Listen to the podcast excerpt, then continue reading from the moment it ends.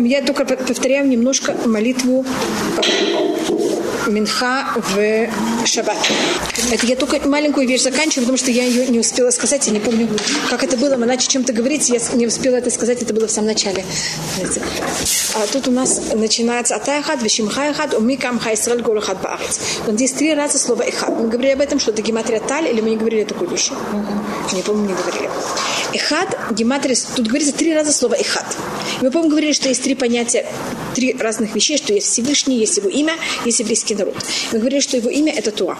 Есть такое понятие Всевышний, Тура и еврейский народ – это одно. И поэтому об этих трех вещах говорится «эхад», что они одно. И если мы просмотрим гематрию этого слова, это только такая игра немножко. У нас, значит, три раза есть слово «эхад».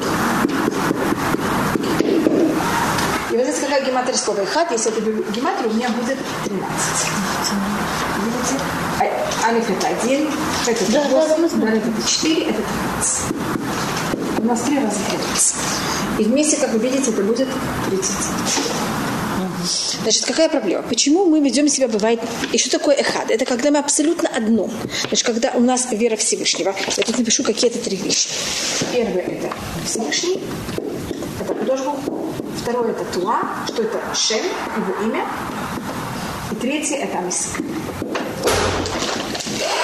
В чем у нас проблема? Значит, если я каждую минуту моей жизни помню Всевышнего и знаю, что Он есть, и что я только должна быть с Ним объединена, я могу грешить или нет? Как вам кажется? Нет. Нет, я не в состоянии. Почему мы можем грешить? Потому что мы в какое-то мгновение, что у нас происходит? Какое-то маленькое затмение. Мы путаемся, мы забываем, мы помним, но мы не помним так сильно. Значит, у нас как будто такое вот, я не знаю, как это назвать. Затмение. И то же самое, это, скажем, между Всевышним, у нас между нами и Всевышним. И если мы часто должны знать, как, что именно правильно делать, для этого мы должны знать очень хорошо все законы Торы. И проблема, что если я не помню какой-то закон Торы, тогда у меня тоже происходит проблема, что даже если хочу, я помню о Всевышнем, я просто делаю вещь неправильно, просто, потому что я забыла или не знаю какой-то закон Торы.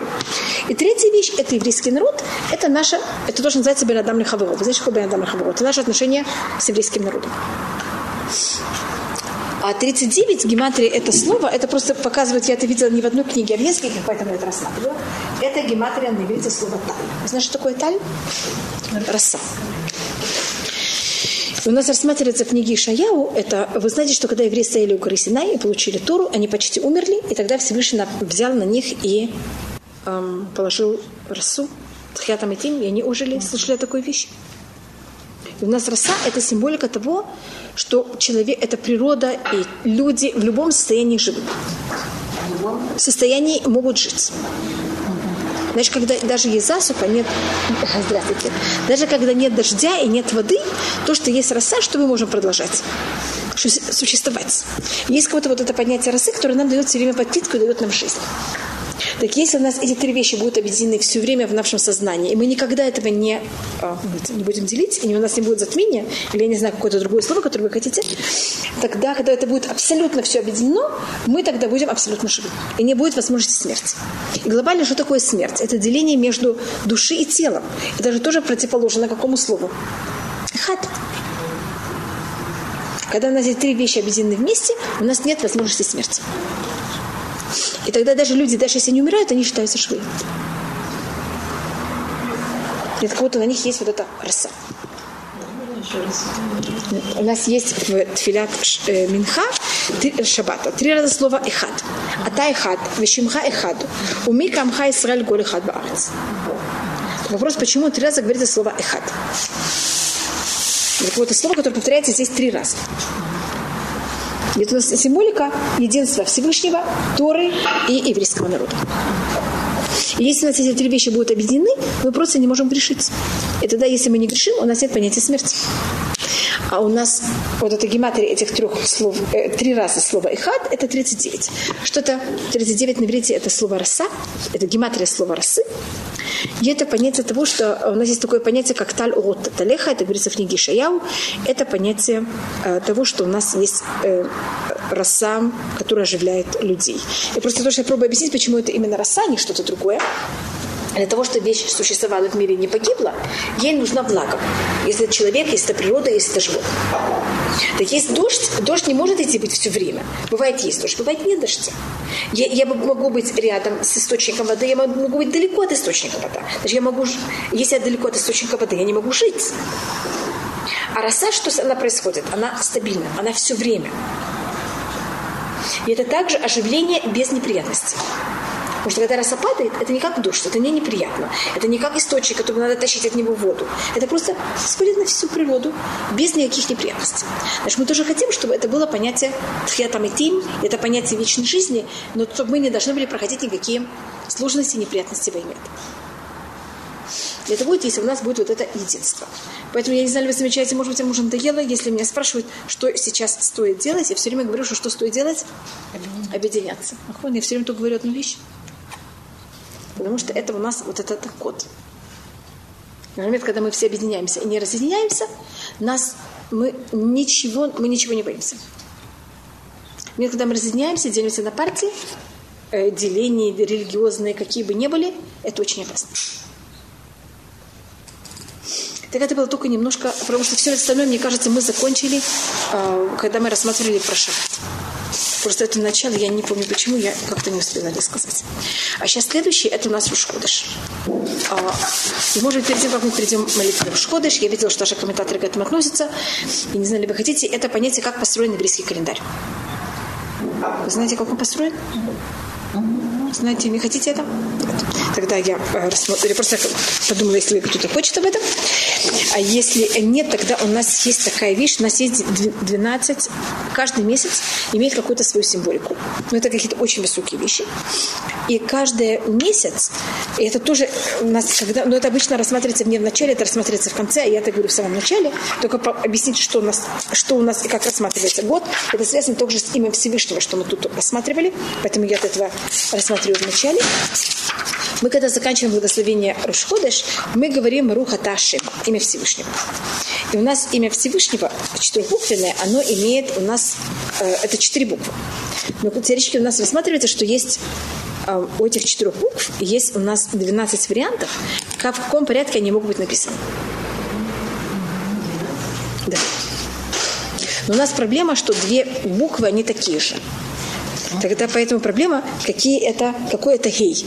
Но у нас есть понятие первый гей и второй гей. Как будто они 2 разные буквы. Скажи, если у меня есть одна вещь, у меня есть один вариант. Если у меня есть 2 вещи, у меня сколько вариантов? 2. Если у меня есть 3 вещи, у меня сколько вариантов есть? 6. Знаете такую вещь? Значит, 4 вещи. Они умножаются. Вы слышите, это комбинаторика такая? Так у нас есть 12 вариантов, как, и это вы можете просмотреть в 305-й странице. У вас есть 305-я страница? Вы просто можете тут видеть эти варианты. Это что, Сидур? Это Сидур. У вас есть такой Сидур? Пожалуйста, возьмите. Пожалуйста. И, может быть, но это потом мы просмотрим, что каждый месяц имеет свой вариант сочетания имени Всевышнего. Там рассматривается у Ниссана, у Яра, вот у каждого месяца, как это выглядит. Хотите, мы потом можем просмотреть, что это такое, что это символизирует и в какой это форме. Ниссан – это имя Всевышнего по порядку, а все остальные месяца – это не имя Всевышнего по порядку. Только Ниссан такой считается правильно. Все эти Ниссан есть Юд, потом Гей, потом Вап, потом Гей. А все остальные месяца у них что-то по-другому.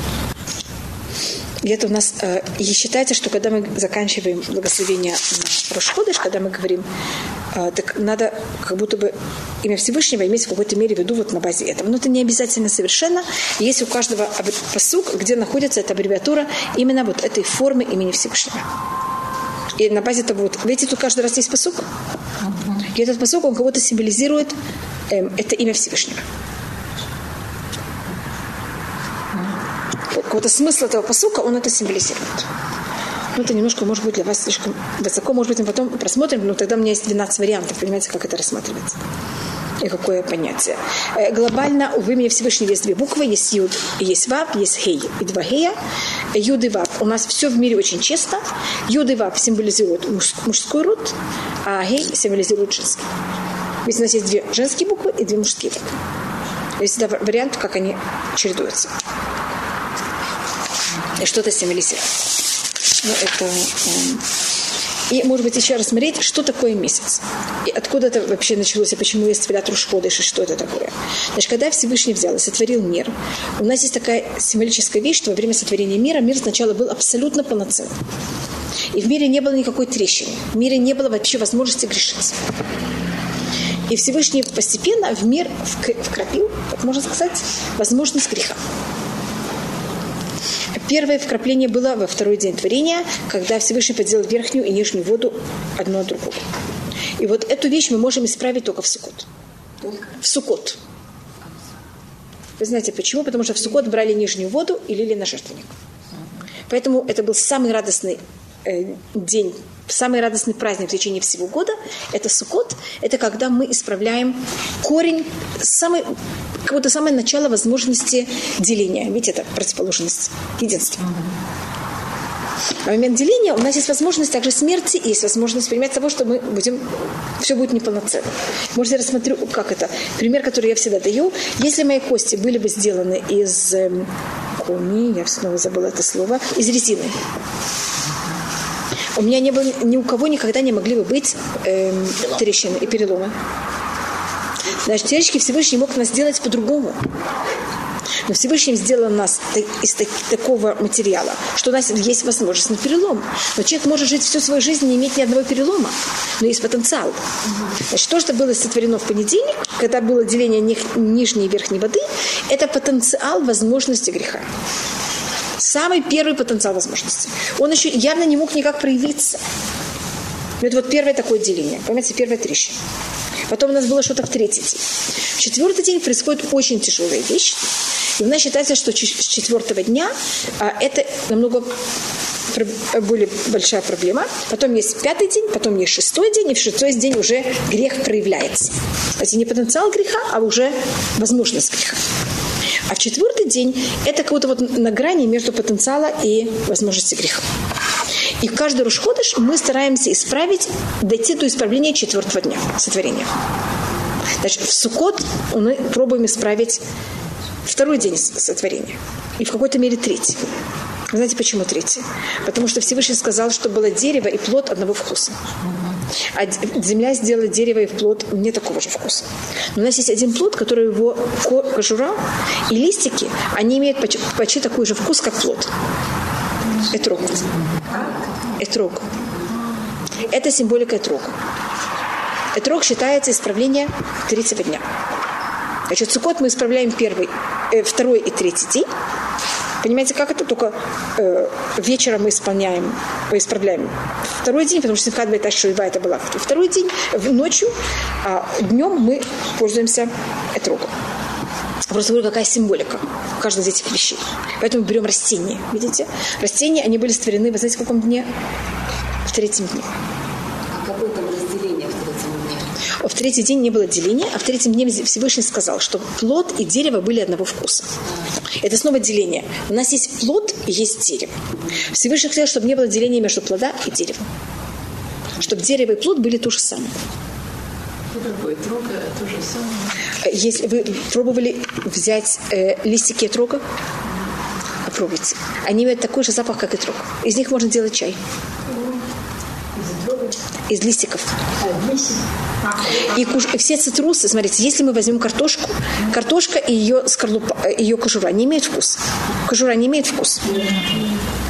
И даже помидоры. Возьмите... кожицу. Она не имеет почти никакого вкуса. Почти все плоды, их кожура почти не имеет вкуса. А цитрусы в кожуре есть больше вкуса, чем в самом плоде. Плоду. Там намного более сконцентрировано. Значит, этрог – это символика цитрусов. Понимаете, почему я их рассматриваю? И какая символика у цитрус, что у них вкус... Этрог – это же это и семейство цитрусов. Что у цитрусов кожура, она еще более питательная и более... насыщенная, чем сам плод. И она горькая также добавочная. Она имеет вкус. Она там это какое-то очень сконцентрировано. Так это то, что должно было быть, если бы земля бы сделала правильно. Сейчас я не говорю, почему это земля и какая тут проблема. Но у нас тоже есть деление между плодом и деревом. А если дерево было как кожура цитруса, все дерево и листики, и был плод. Понимаете, что бы ни было? Не было в мире понятия, что есть у ореха. Есть орех, а есть у ореха скорлупа. Значит, в мире не было ненужной вещи. Да, скажем, если вы покупаете цитрусы, вы снимаете шкурку, и вы можете ее выкинуть. Вы можете ее сварить и сделать цукаты. Все остальные шкурки, что мы делаем с ними? Выбрасываем. Значит, в мире становится мусор. Здравствуйте. Так это вот беру, плохой. Да. Беру. Вот это деление между хорошим и плохим, он начинается в третьего дня сотворения. А первый день это только трещина. Но это тоже еще не хорошее и плохое, это только в теории. А в четвертый день происходит очень тяжелая вещь. Вы знаете, что сначала Луна и Солнце, они были сотворены такого же... Я сейчас не говорю на простом уровне, я только говорю на переносном уровне. Луна и Солнце были сотворены сначала на одном уровне. И потом, когда Луна сказала, не могут два царя иметь ту же самую корону, тут начинается уже зависть. Тогда Всевышний взял Луну и сделал ее меньше. И вот понятие уменьшения Луны – это понятие возможности всех грехов в мире. И когда придет Машиах, если вы знаете, тогда Луна будет как Солнце. Вы слышали такую вещь? Это говорится в книге Шаяу. И тогда будет солнце, свет Луны, как свет Солнца. А Солнце будет еще в 7 раз больше. Вы знаете, да? Здравствуйте. Это у вас даже находится в Сидуре, когда мы благословим Луну. Так, может быть, мы сейчас просмотрим, хотя женщины не благословят Луну. Но для того, чтобы понять благословение тфилат Рушходеш, нам надо немножко просмотреть, что такое Луна. Понимаете, значит, женщины принято, что они это не делают. Есть несколько объяснений, почему женщины это не делают. Самое простое объяснение, когда надо благословить Луну, куда надо выйти? На улицу. Ночью. Это не скромно? Поэтому мы это не делаем. И также Луна – символика женщин. Так, благословить сама себя – это немножко... Это 151-е.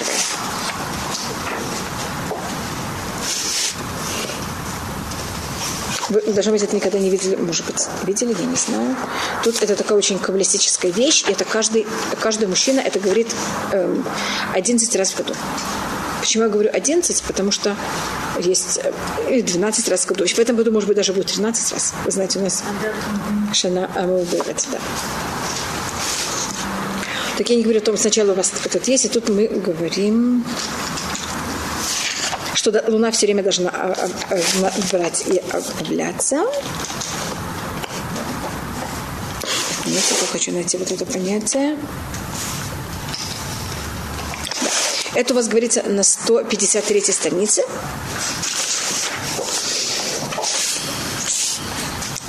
И вот тут мы говорим, мы тут молимся Всевышнему. Мы говорим, что Всевышний взял и исправил то, что неполноценно у Луны. Лемалот бгимат левана. Влоева шумиут, чтобы в ней не было никакого уменьшения. Вие ора левана корохама, и чтобы был свет Луны, как свет Солнца. Ухоох шиват имей барашит, и как свет 7 дней сотворения. Значит, мы хотим возвратиться на какой уровень? Каждый Рушходеш. На уровень, который был до греха. Понимаете, как это? На 7 дней, которых... Я просто объясняю, почему это молитва Рушходеш. Это она рассматривается со всех сторон. Даже когда мы говорим о жертве, всюду будет вот это понятие, что каждый Рушходеш мы хотим дойти до уровня, и это понятие обновления. Понимаете, как это было в самом-самом начале, когда в мире не было ничего плохого. И у нас есть такая возможность, каждый Рушходеш к этому стремится. И немножко это исправляется. К може так одамию, так как она была, до того, как она была уменьшена, как говорится, шнея могут отдулим. 2 больших светила. Это же исправление? Рушходеш, вот эта молитва, оно исправление. И если вы тут видите, то тоже очень хорошо, мне тогда не нужно приносить кумаш и просмотреть. Тут говорится «шнеа мурот агдулим». Если видите, два больших светила, и мурот пишется без одного вава. Да, тут не вообще никакого. Извиняюсь, я могу дать мой. Вот он, это можете проверить. Видите, что тут мурот написаны. Видите, здесь вава вообще нет. В Торе написано «Мурот» без вава. Если вы знаете это правило, надо первым делом. Должен быть... Вы учили в Ульпане.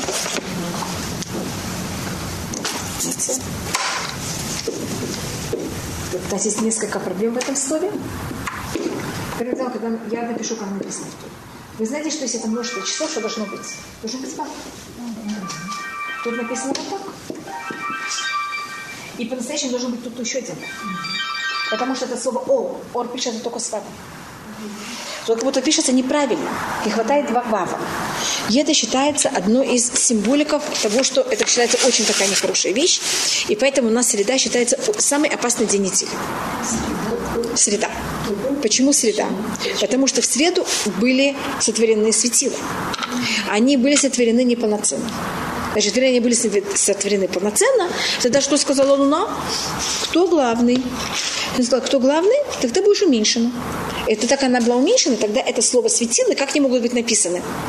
Правильно. Понимаете, как это они уменьшены, из них забрали вав. И у нас есть предание, что каждый раз было в еврейском народе принято до какого-то момента. Сейчас это уже нет. Это было где-то до конца второго храма, что постились каждую среду. Что да? Каждую среду. Потому что в ней было, происходили всегда в ней умирали дети. Умирали что? Дети. Дети. Это мы посмотрим также в молитве. Также есть намек в этом в тфилят Рушходеш. Понимаете, я просто перед тем, как мы начинаем тфилят Рушходеш, я как будто не начинаю, только анимаковать, что мы потом это будем помнить, потому что я сейчас пробую сдать вступление. Только если мы в следующий, на счет урока забудем вступление, тогда оно сейчас бессмысленно. Понимаете, что это? Потому что я хотела потом сначала дать вступление, а потом посмотреть, как мы это все, что я сейчас говорю, мы видим в самой молитве. Так, может быть, хотите, я могу вам показать, но это будет такой вот... посмотреть вступление, потом смотреть, где это рассматривается. Вы видите, что там есть Тольдотам, это их потомки, и там говорится также их сыновья. На этой молитве упоминаются дети. В тфилят Рушходеш. Потому что в Рушходеш, потому что так как мы занимаемся вот именно исправлением кого-то светил на очень духовном высоком уровне, это именно исправление потомков. И это также, то, что я рассматривала всех комментаторов, они очень много пишут об этом, что это исправление потомства. Рушходеш. Что дети были достойны.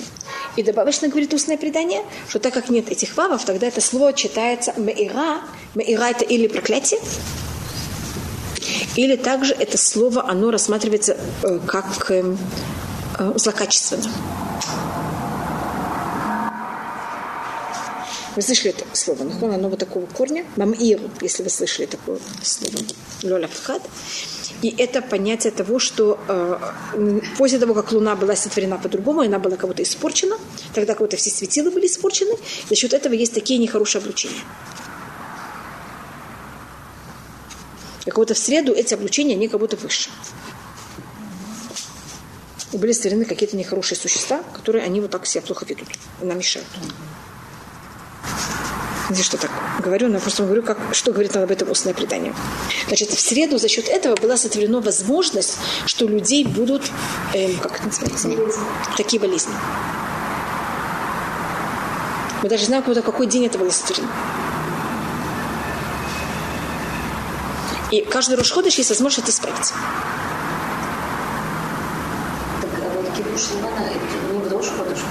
Кидуш Левана делается после Рушходеша. Да. А как потом Рушходеша это исправляет? А в молитве? Я просто пользуюсь этим, показать, что такое Луна. Вы понимаете, как это?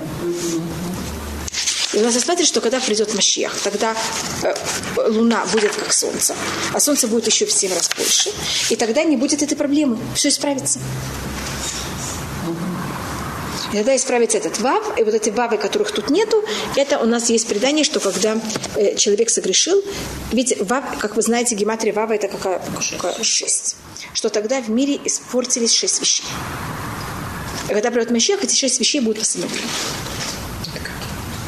И это понятие того, что если, и кто это исправит, это будет потомок царя Давида, что это Машиах. И если вы помните, Рут, когда она встречается с Боазом, Боаз ей дает 6 колосьев. Это вот символика этих 6 колосьев, которые Боаз дает Рут. Он говорит, только от тебя такой ребенок может родиться. И эти 6 вещей, которые были испорчены, потом были исправлены, это рост человека. Зив панав. Значит, человек до греха, он светился. Помните Муше, который сходит с горы, светится? И бывает, вы знаете, встречаете людей, они потухшие. Встречали? Так говорят на русском? Да. И человек, который светится. Значит, когда нам очень хорошо, мы, конечно, не получаем полностью, как это было во время до греха, но мы получаем что-то. А когда человек в плохом настроении, что он даже то, что в наше время он теряет. Человек, значит, может немножко повысить свой уровень, немножко понизить. Вот, здравствуйте. Когда нам очень хорошо, мы кого-то что-то получаем от того, что было до этого. Люди так говорят на русском. Также человек светится. Это называется зив апаним. Излучение лица. А до греха это было совсем на другом уровне. Это значит зив панав. Комато. Мы знаем, что до греха человек был очень высокий. После греха его рост уменьшился. Смерть. До греха не было понятия смерти. Значит, плоды. Помните, что мы говорили, что плоды, они какие-то неправильные? Да. Светило. И плоды земли. Деревья и плоды земли. Ведь я вам сказала 6 вещей. Плоды земли. Что-то? Вы знаете, что земля была проклята. Да. Всевышний проклял землю тогда. Да. Это понятие плоды земли. А земля сама... А когда было в третий день сотворения, то, что было испорчено, это что плоды и дерево, они не такого же вкуса. А в чем проклятие плодов земли? Это что, когда мы сажаем, они должны... У них есть несколько проблем. Одна вещь, что надо все время перепахивать. Что есть жучки-таракашки, туда могут войти, тараканы могут войти. Что есть, как они называются, сорняки.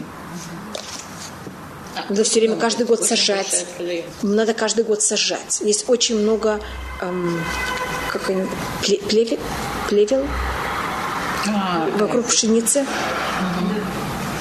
Клепот очень много. Много мусора. Это вот пирот арц. Вы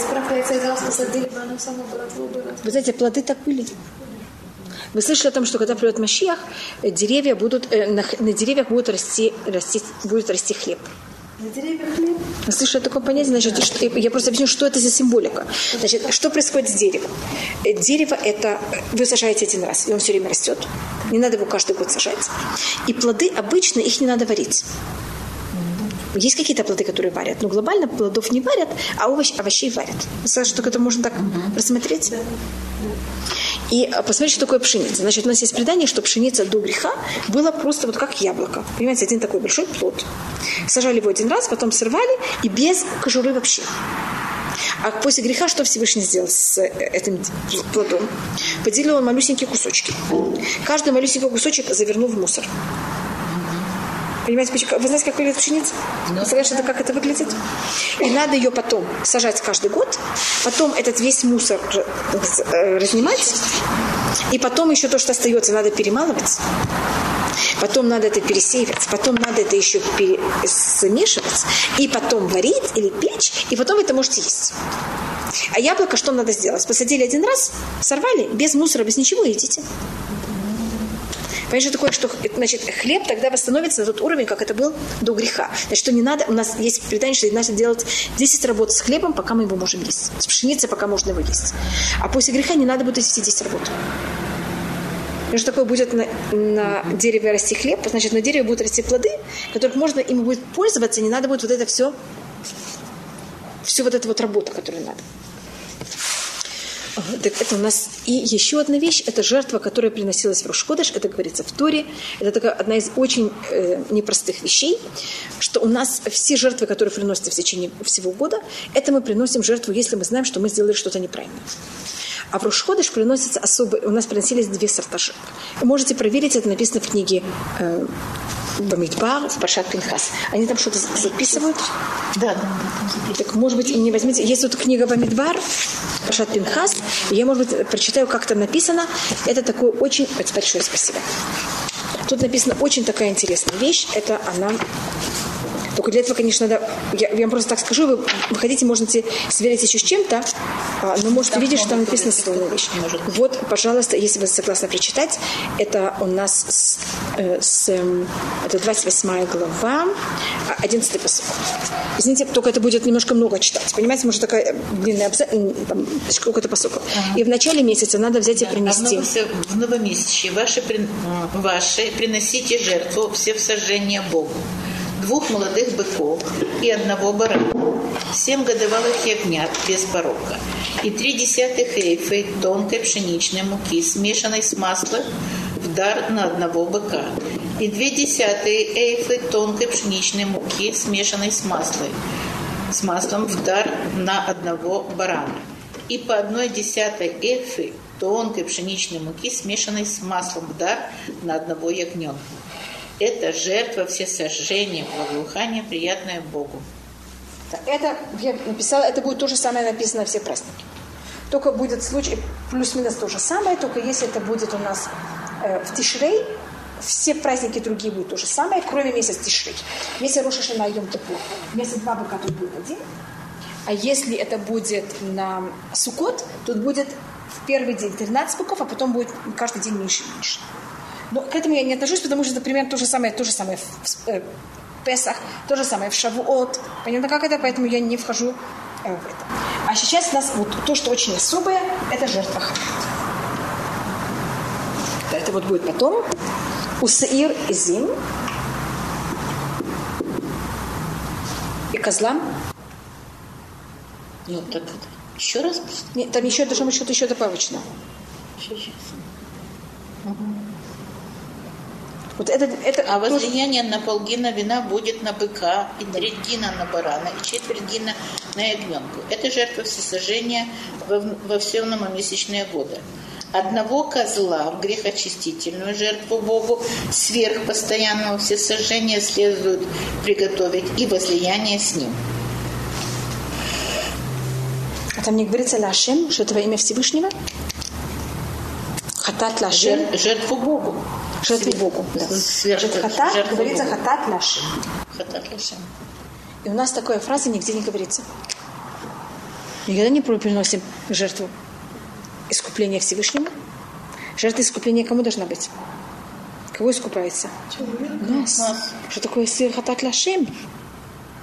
Очень странная фраза. Хатат – это именно за греха. И грех, за грех, который приносится в Рушходеш, это называется, значит, если кто-то по ошибке дотронулся до мертвеца или находился под одной крышей с мертвецом, но даже если он знает об этом, и потом он по ошибке взял и вошел в храм, он забыл или что-то, он должен был принести жертву. А рассматривается, что это прощает, а какой грех это прощает. Это называется шлоэтабуидия, лёбэтхиля, лёбэсов. Такая очень странная жертва. Она прощает в случае, если вы не знали, не когда вы согрешили, и не после, и не до, и не после. Скажем, я взяла, пошла гулять. И я не знала, что в этом доме или под этой землей или где-то есть труп. Не знала. И никогда не буду знать в жизни. И вошла в храм. Тогда этот жертва мне прощала. Это называется «Аль-Тумат Мигдаш Викудаша», что не было в нем знания «Лёбет хиля в лёбасов». Бывает, что я знала в начале, потом забыла. Бывает, что я не знала в начале, потом мне кто-то рассказал. Тут я не знала ни в начале, ни в конце. Вообще не знала об этом. Я никогда не буду знать. И о таком грехе это прощают. Понимаете, почему это очень странный грех? Потому что если я не знаю, теоретически нет греха. Вы понимаете, что это? Как кто-то можно простить грех, которых я его не знаю? И тут еще одна очень тяжелая фраза, такое «хатат лашем», говорит на это Раши. Хотите, можете проверить, Фрима, я думаю, перевела это. Почему говорится тут жертва искупления Всевышнему? Как будто это искупление Всевышнему. Всевышний сказал, пожалуйста, принесите вместо меня вот эту жертву хатат на то, что я уменьшил Луну. Аль-Шемят это Ярех. Видите, какая странная фраза? Что мы как будто, значит, и что это имеется в виду? Вот есть очень-очень много объяснений на это. Но очень простое, как будто самая простая вещь, которую мы просим. Мы в Рушходеш нашей молитвой пробуем исправить искажения, которые были в самом в начале сотворения мира. Это то, что как будто я это говорю, только каждый раз я это говорю с другой, понимаете, ту же точку, пробую посмотреть с другой точки. С другой стороны. Вот когда мы принесли эту жертву, мы это исправляли. Поэтому римляне были так против. Греки были так против. Да. И также понятие, и еще одна вещь, из-за чего греки были против Рушходеш, потому что это корень всех наших праздников. Ну да, это отчет. Потому что это отчет же всех праздников. И этим мы отделяемся от всех народов. А так, когда у нас нет понятия, у нас нет тогда нашего времени. Это же понятие нашего времени. И это наш счет, он очень же сложный. Так то, что я только хотела рассмотреть, это вот это понятие, что такое вот это понятие хатат. И что это понятие вот этого Рушходеш. И особенность этого жертвы хатат, который приносится в Рушходеш. То, что это сеир. Сеир – это козел. Всегда во все праздники приносится всегда сеир. Вы знаете, всегда приносится козел. Также в Йом-Кипур приносится даже еще один козел. Козел отпущения, как вы знаете. И у нас в Рушходеш, это в Шавуот, это в Сукот, это в Песах, это всегда. Поэтому как будто ничего такого особого в этом нет. Только, так как мы уже его затронули, есть вопрос, кого он символизирует. Быки у нас всегда символизируют Абрагама, потому что Абрагам, когда пришли к нему гости, кого он дал им есть, он дал им есть быков. Баран, это вы знаете, кого символизирует. Ицхак. Овечки, Яков. Яков занимается овечками. А сеир, есть тут два мнения. Или это параллель Йосефа. Почему? Что-то? Йосеф. Потому что, когда взяли и продали Йосефа, его одежду взяли и макнули в кровь козла. Или это символика Исава. А это, и они параллельны. Потому что, если вы знаете, только Йосеф может взять и воевать против Исава. Поэтому они как будто бы рассматривали как параллель. Вы знаете, что такое на иврите саир? Это козел, и саир – это волосы. Так это как будто волосатый. А вы знаете, кто был волосатый? Исав. Поэтому тут есть вот такая вот переключение. Йосеф, не Бениамин. Что-то Йосеф. Конечно, Бениамин тоже, потому что он его младший брат. Йосеф назван в честь Бениамина. Рахель говорит, чтобы ты мне добавил еще одного сына. Поэтому в Йосефе есть также Бениамин. Понимаете, что это? Но глобально кто-то символизирует, это Йосеф. Это то, что называется символика Машиах бен Йосеф. Вы говорите, мы не говорим Машиах бен Давид, мы говорим Машиах бен Йосеф. И это было только немножко вступление о том, что такое Рушходеш. Так понятно, что такое наш Рушходеш? Рушходеш – это понятие, когда мы пробуем дойти до уровня, который был во время сотворения мира, вот до четвертого дня. Вот исправить проблему четвертого дня. И если мы исправляем проблему четвертого дня, мы тяжки исправляем проблему двух вещей. Мы исправляем проблему всех болезней. Нет в мире болезней вообще. И выбор наш совсем другой. Вот это то, что Луна, она маленькая. Вы знаете, бывает она маленькая, бывает она полноценная. Это то, что у нас мы нестабильны. Вы знаете, это не очень приятно быть. Вы знаете, что мы нестабильны? Поэтому есть какая-то хорошая вещь. Это интересно. С другой стороны, когда вы нестабильны, это может быть вам интересно. Когда другой человек рядом с вами нестабилен, вам это немножко неприятно. Так Луна вот символизирует эту нестабильность. Я вспомню, я вам рассказывала, что на Равнахмане бен Бреслов есть такая притча, как один раз, это понятие качеств. Что, вы знаете, наши качества должны каждый раз соответствовать тому, что происходит вокруг. Мы не можем иметь качества все время такие же. Хотя, казалось, мы бы хотели все время быть такими же. А то, что надо все время вилять, это очень неудобно. Это вот понятие того, что в мире нет полноценности. Это понятие, символика того, что Луна не полноценна. В Равнахе есть такая притча, что это называется Хайтея Левана, что были портные, они посмотрели на Луну и сказали, ой, какая бедная Луна, ей так холодно и так одиноко быть на небе. Это холодно на небе, так же. Это не солнце, что ей так жарко. Мы возьмем и сошьем ей одежду, чтобы ей было тепло. Одежда в иудаизме – это всегда качество. И они взяли ее мерки и сделали ей одежду. Когда они пришли ее одевать, она, понимаете, это не подходило. И вот так им приходилось все время менять. Они брали мерки, и когда они готовили одежду, она уже не подходила. Значит, ты понять, что вы не можете сказать, вы знаете, я буду всегда такой. Нет, вы не можете быть всегда такой. Вы должны все время что делать? Меняться. Вы должны себя показаться. Понимаете, что это быть? Вот видите, Яков в нашей недельной главе. Он все время должен подстраиваться. И это очень неудобно и очень неприятно. У меня есть моя правда. Я хочу с этой моей правдой быть все время. И также то, что у нас женщина и мужчина, они неравноправны, это тоже начинается с среды. Потому что тогда она сказала, что она, почему не могут два царя иметь одну корону. И тогда ей сказали, хорошо, ты будешь что-то меньше. И тоже здесь очень много проблем. Значит, все проблемы шломбайт, все проблемы болезней, все проблемы того, что мы должны извиваться, не всегда быть стабильны, и каждый раз придумать, как сказать что-то кому-то. И не быть, знаете, у меня есть моя правда, все время эти свои правды, это все начинается с среды. Представьте себе, что мы это исправляем. Молитва. Немножко. Каждый раз немножко, да. И болезни детей. Я сказала, что да. Это потомство. Вообще болезни, и особенно детей. И вы знаете, что когда мы стояли у горы Синай, мы это исправили. И мы восстановились на уровень Адама до греха. И тогда никто не умирал.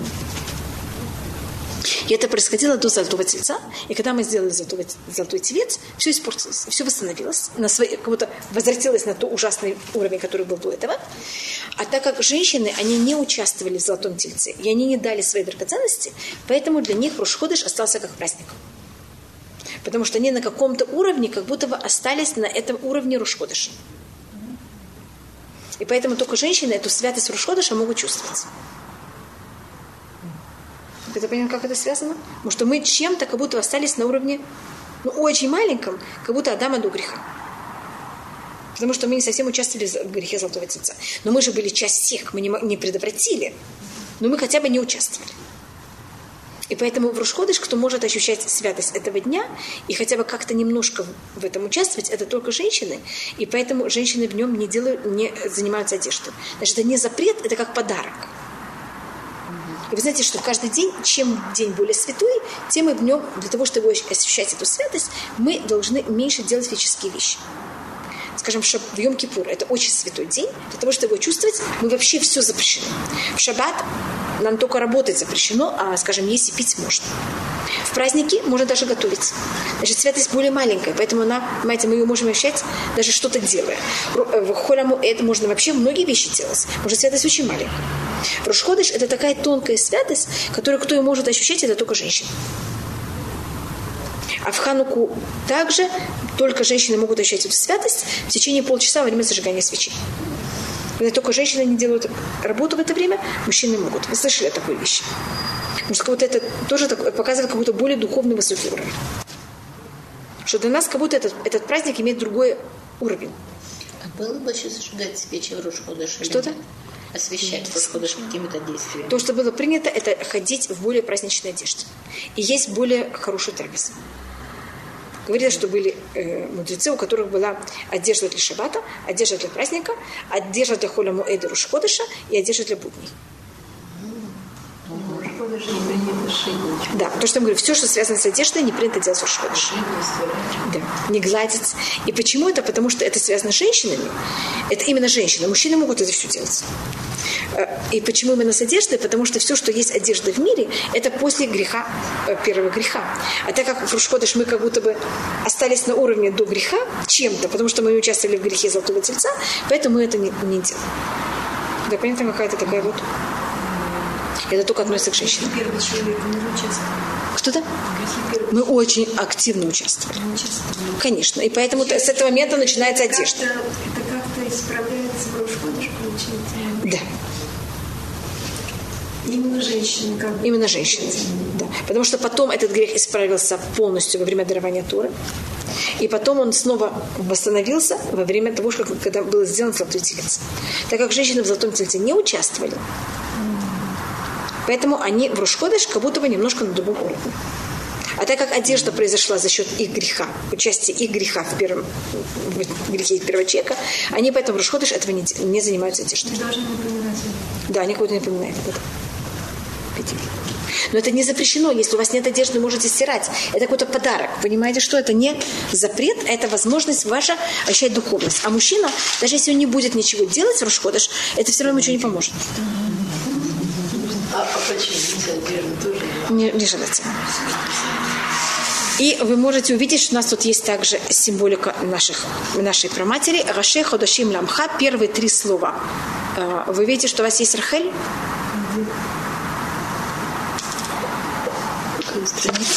Сейчас я возвращаюсь. 306. 306. Да. 306. Все, у вас минуту. Пожалуйста, можете взять. Пожалуйста. Рашея Ходашим, значит, я рассматриваю, когда мы рассматриваем... Сейчас я вхожу немножко. Сейчас... Вы видели Рахель? Да.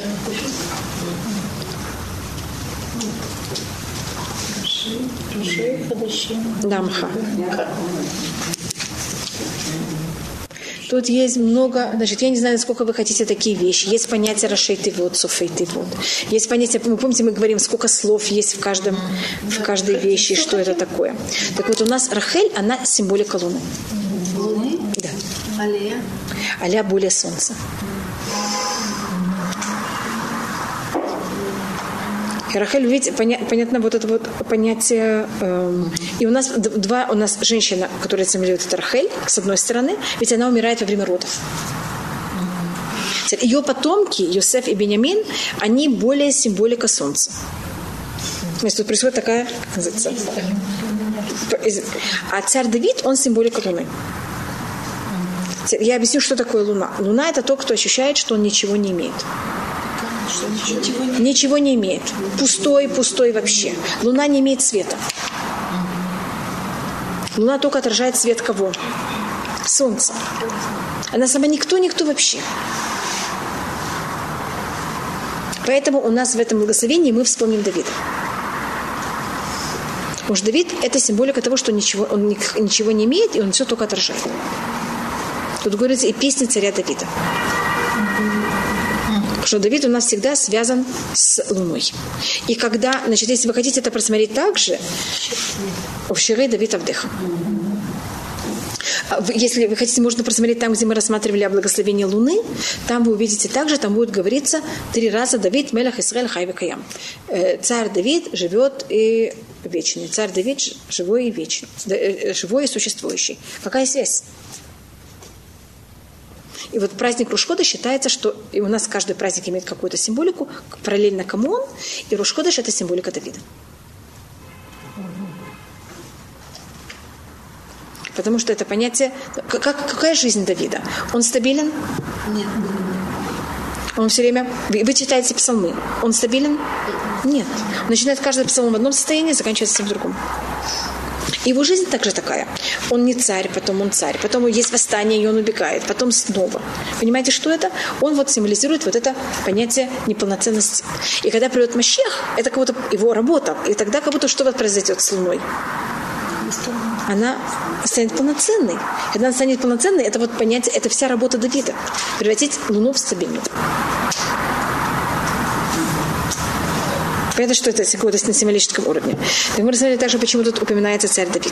Просто поэтому я говорила про эту шестерку, что кто дает, по-моему, я сказала, что кто Рут, она получает эту шестерку, от которой происходит Давид, и тогда она восстанавливает вот эти недостатки, которые происходят у светил. То, что мы говорили в самом начале. Это мы говорили в начале, что от светила они написаны без вава, без какого-то, они какого-то у них недостаток. А вав – это понятие 6. Так это только у нас было такое вступление к то, что тут написано. Я просто, понимаете, почему это, скажем, когда мы дойдем до Давида, будет немножко более понятно, почему тут написан Давид. И что это такое понятие Давид Мелех Исраэль Хай Векаем, что значит, что он живой и существующий, хотя, как вы знаете, он не живой. И что это такое? Сейчас, может быть, мы начнем немножко, я просто не знаю, начать или нет. Так, может быть, мы рассмотрим.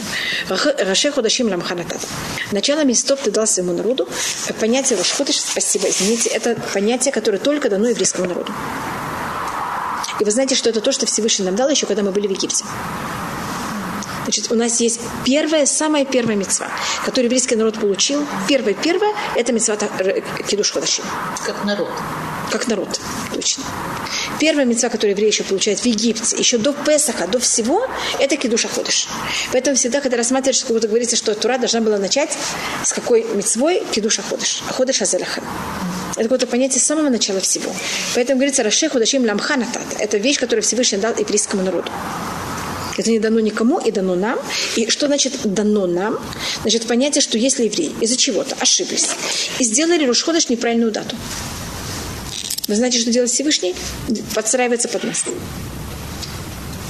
Это говорится у нас, как мы решаем Рушходеш, скажем, всю любую вещь. Если мы решили, и мы сделали неправильно, так это неправильно.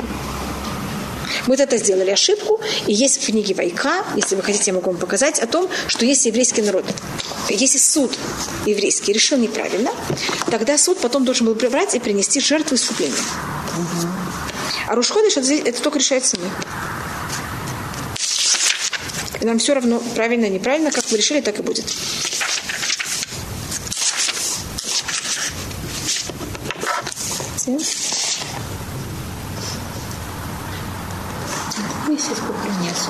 Да, у нас есть, извините, будет. Время дат Исраэль. Пожалуйста, это книга Вайкра, 4 строка. Это у нас будет 13-й песок.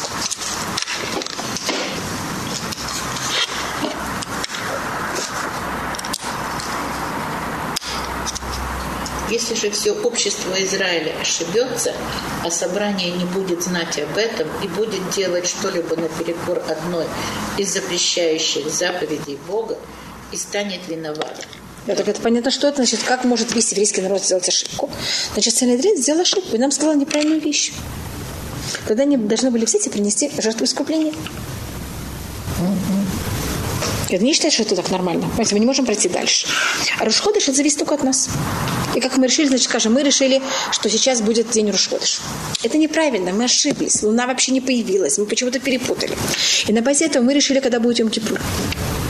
И мы сейчас все едим в тот день, когда должен быть по-настоящему Йом-Кипур, астрономически, и постимся в неправильный Йом-Кипур. Что-то там мы должны были тяжки сделать. Это же ужасная вещь. Вы решили, все нормально. Мы Песах решаем неправильную дату. Как мы решаем, так и будет. Значит, Песах, извините, Роше Худашим, начало месяцев, Всевышний отдал нам. Это абсолютно решается от того, как мы решили. Поэтому это было дано первой вещи еврейскому народу до дарования Торы. Это хоть абсолютно в наших руках. Зман капараль хольтота там. И это время искупления всем их потомствам. И помню, я тут сказала, что потомство – это намек на кого? На детей. Даже это возможность искупления всех проблем, которые связаны с детьми. Чтобы дети были хорошие, чтобы они не портились, чтобы они жили, чтобы они также не растворились в других народах. Чтобы те крупинки, части еврейского народа, которые растворились в других народах, возвратились в еврейский народ. Я же понимаю, что такое «зман капараль хольтоду там» – это время искупления для всех их потомства. Всех имеется в виду все возможные понятия, которые символизируют потомство еврейского народа.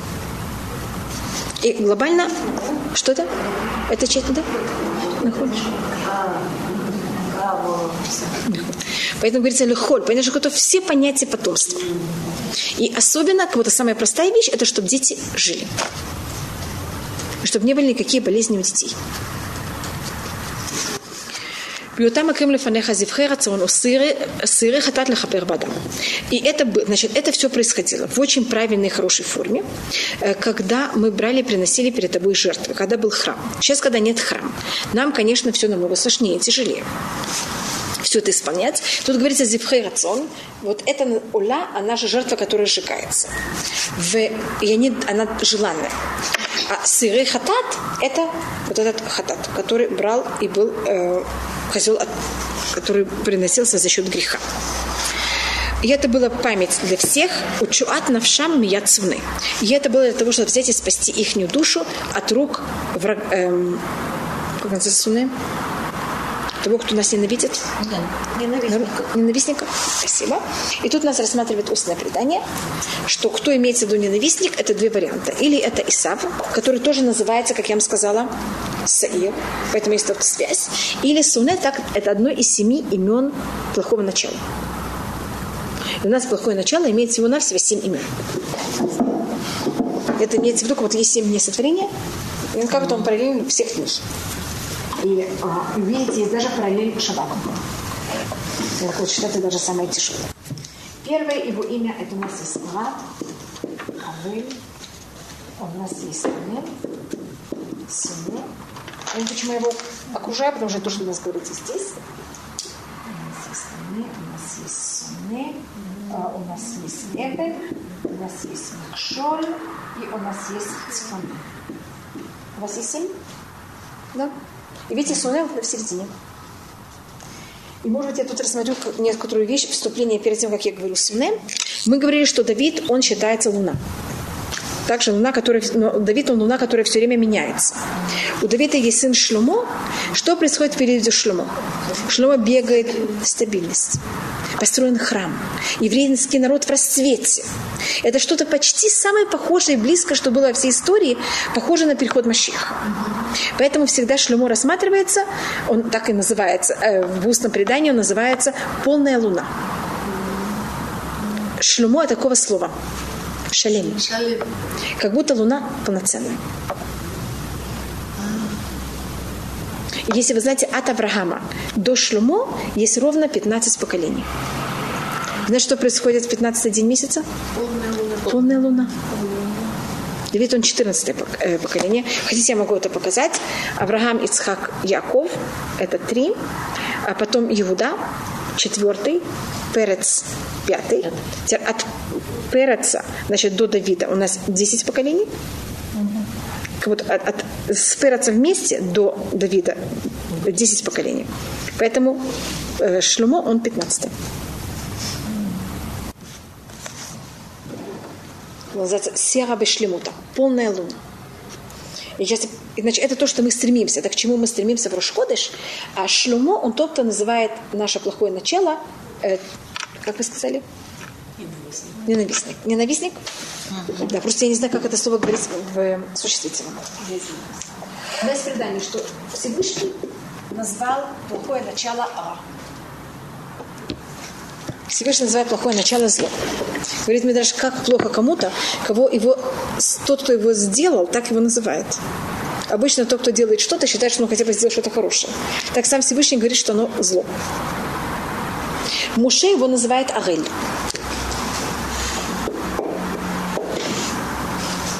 Арель это считается самая минимальная вещь. Это, вы знаете, что такое орла? Это то, что... это та часть плоти, которая должна быть отрезана. Значит, Муше рассматривает зло как что-то такое очень легко взять, от него избавиться. Как будто оно в конце плоти, что можно только сделать? Отрезать и все. Давид, его называют... Давиду очень тяжело. Давид его называет Амей. Нечистый. Потому что что такое нечистый? Это, если я только дотрагиваюсь до него, что сразу становлюсь? Я сразу становлюсь нечистым. А Шломо его называет Сунэ.